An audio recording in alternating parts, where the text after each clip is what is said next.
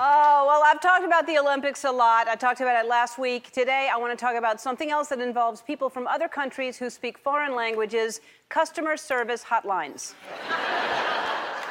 Yesterday, I had to call a customer service uh, line.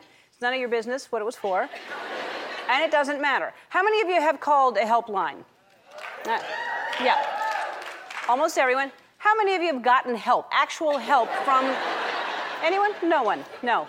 Here's what happens you call the number and it rings, and then it rings again, and then it rings again, and then it rings again, it rings again, it rings again, it rings again, it rings again. And then it sounds like someone's picking up, but it's a voice that says, Your call is important to us, but not important enough to answer.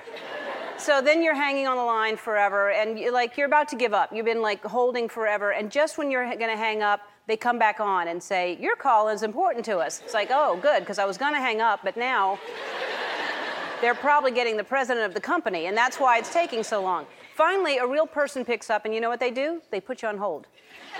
or sometimes you just get that, please call back during business hours, goodbye, and hangs up. I remember the good old days when our jobs were outsourced to India, and now they have a robot that hangs up on you. That's what they have. And they always tell me that my call may be recorded for training purposes, but when I call back, they haven't trained anyone. Nuh-uh. No one's trained.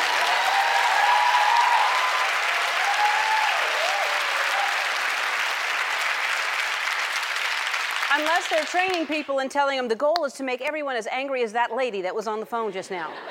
Customer service lines should have a real person who knows how to help and who answers after two or three rings. Four if they're finishing a bite of their donut. I'm not unreasonable. Otherwise, they just, just don't have a customer service number. I mean, that's how we do it at the Ellen store, and we've had zero complaints. Zero.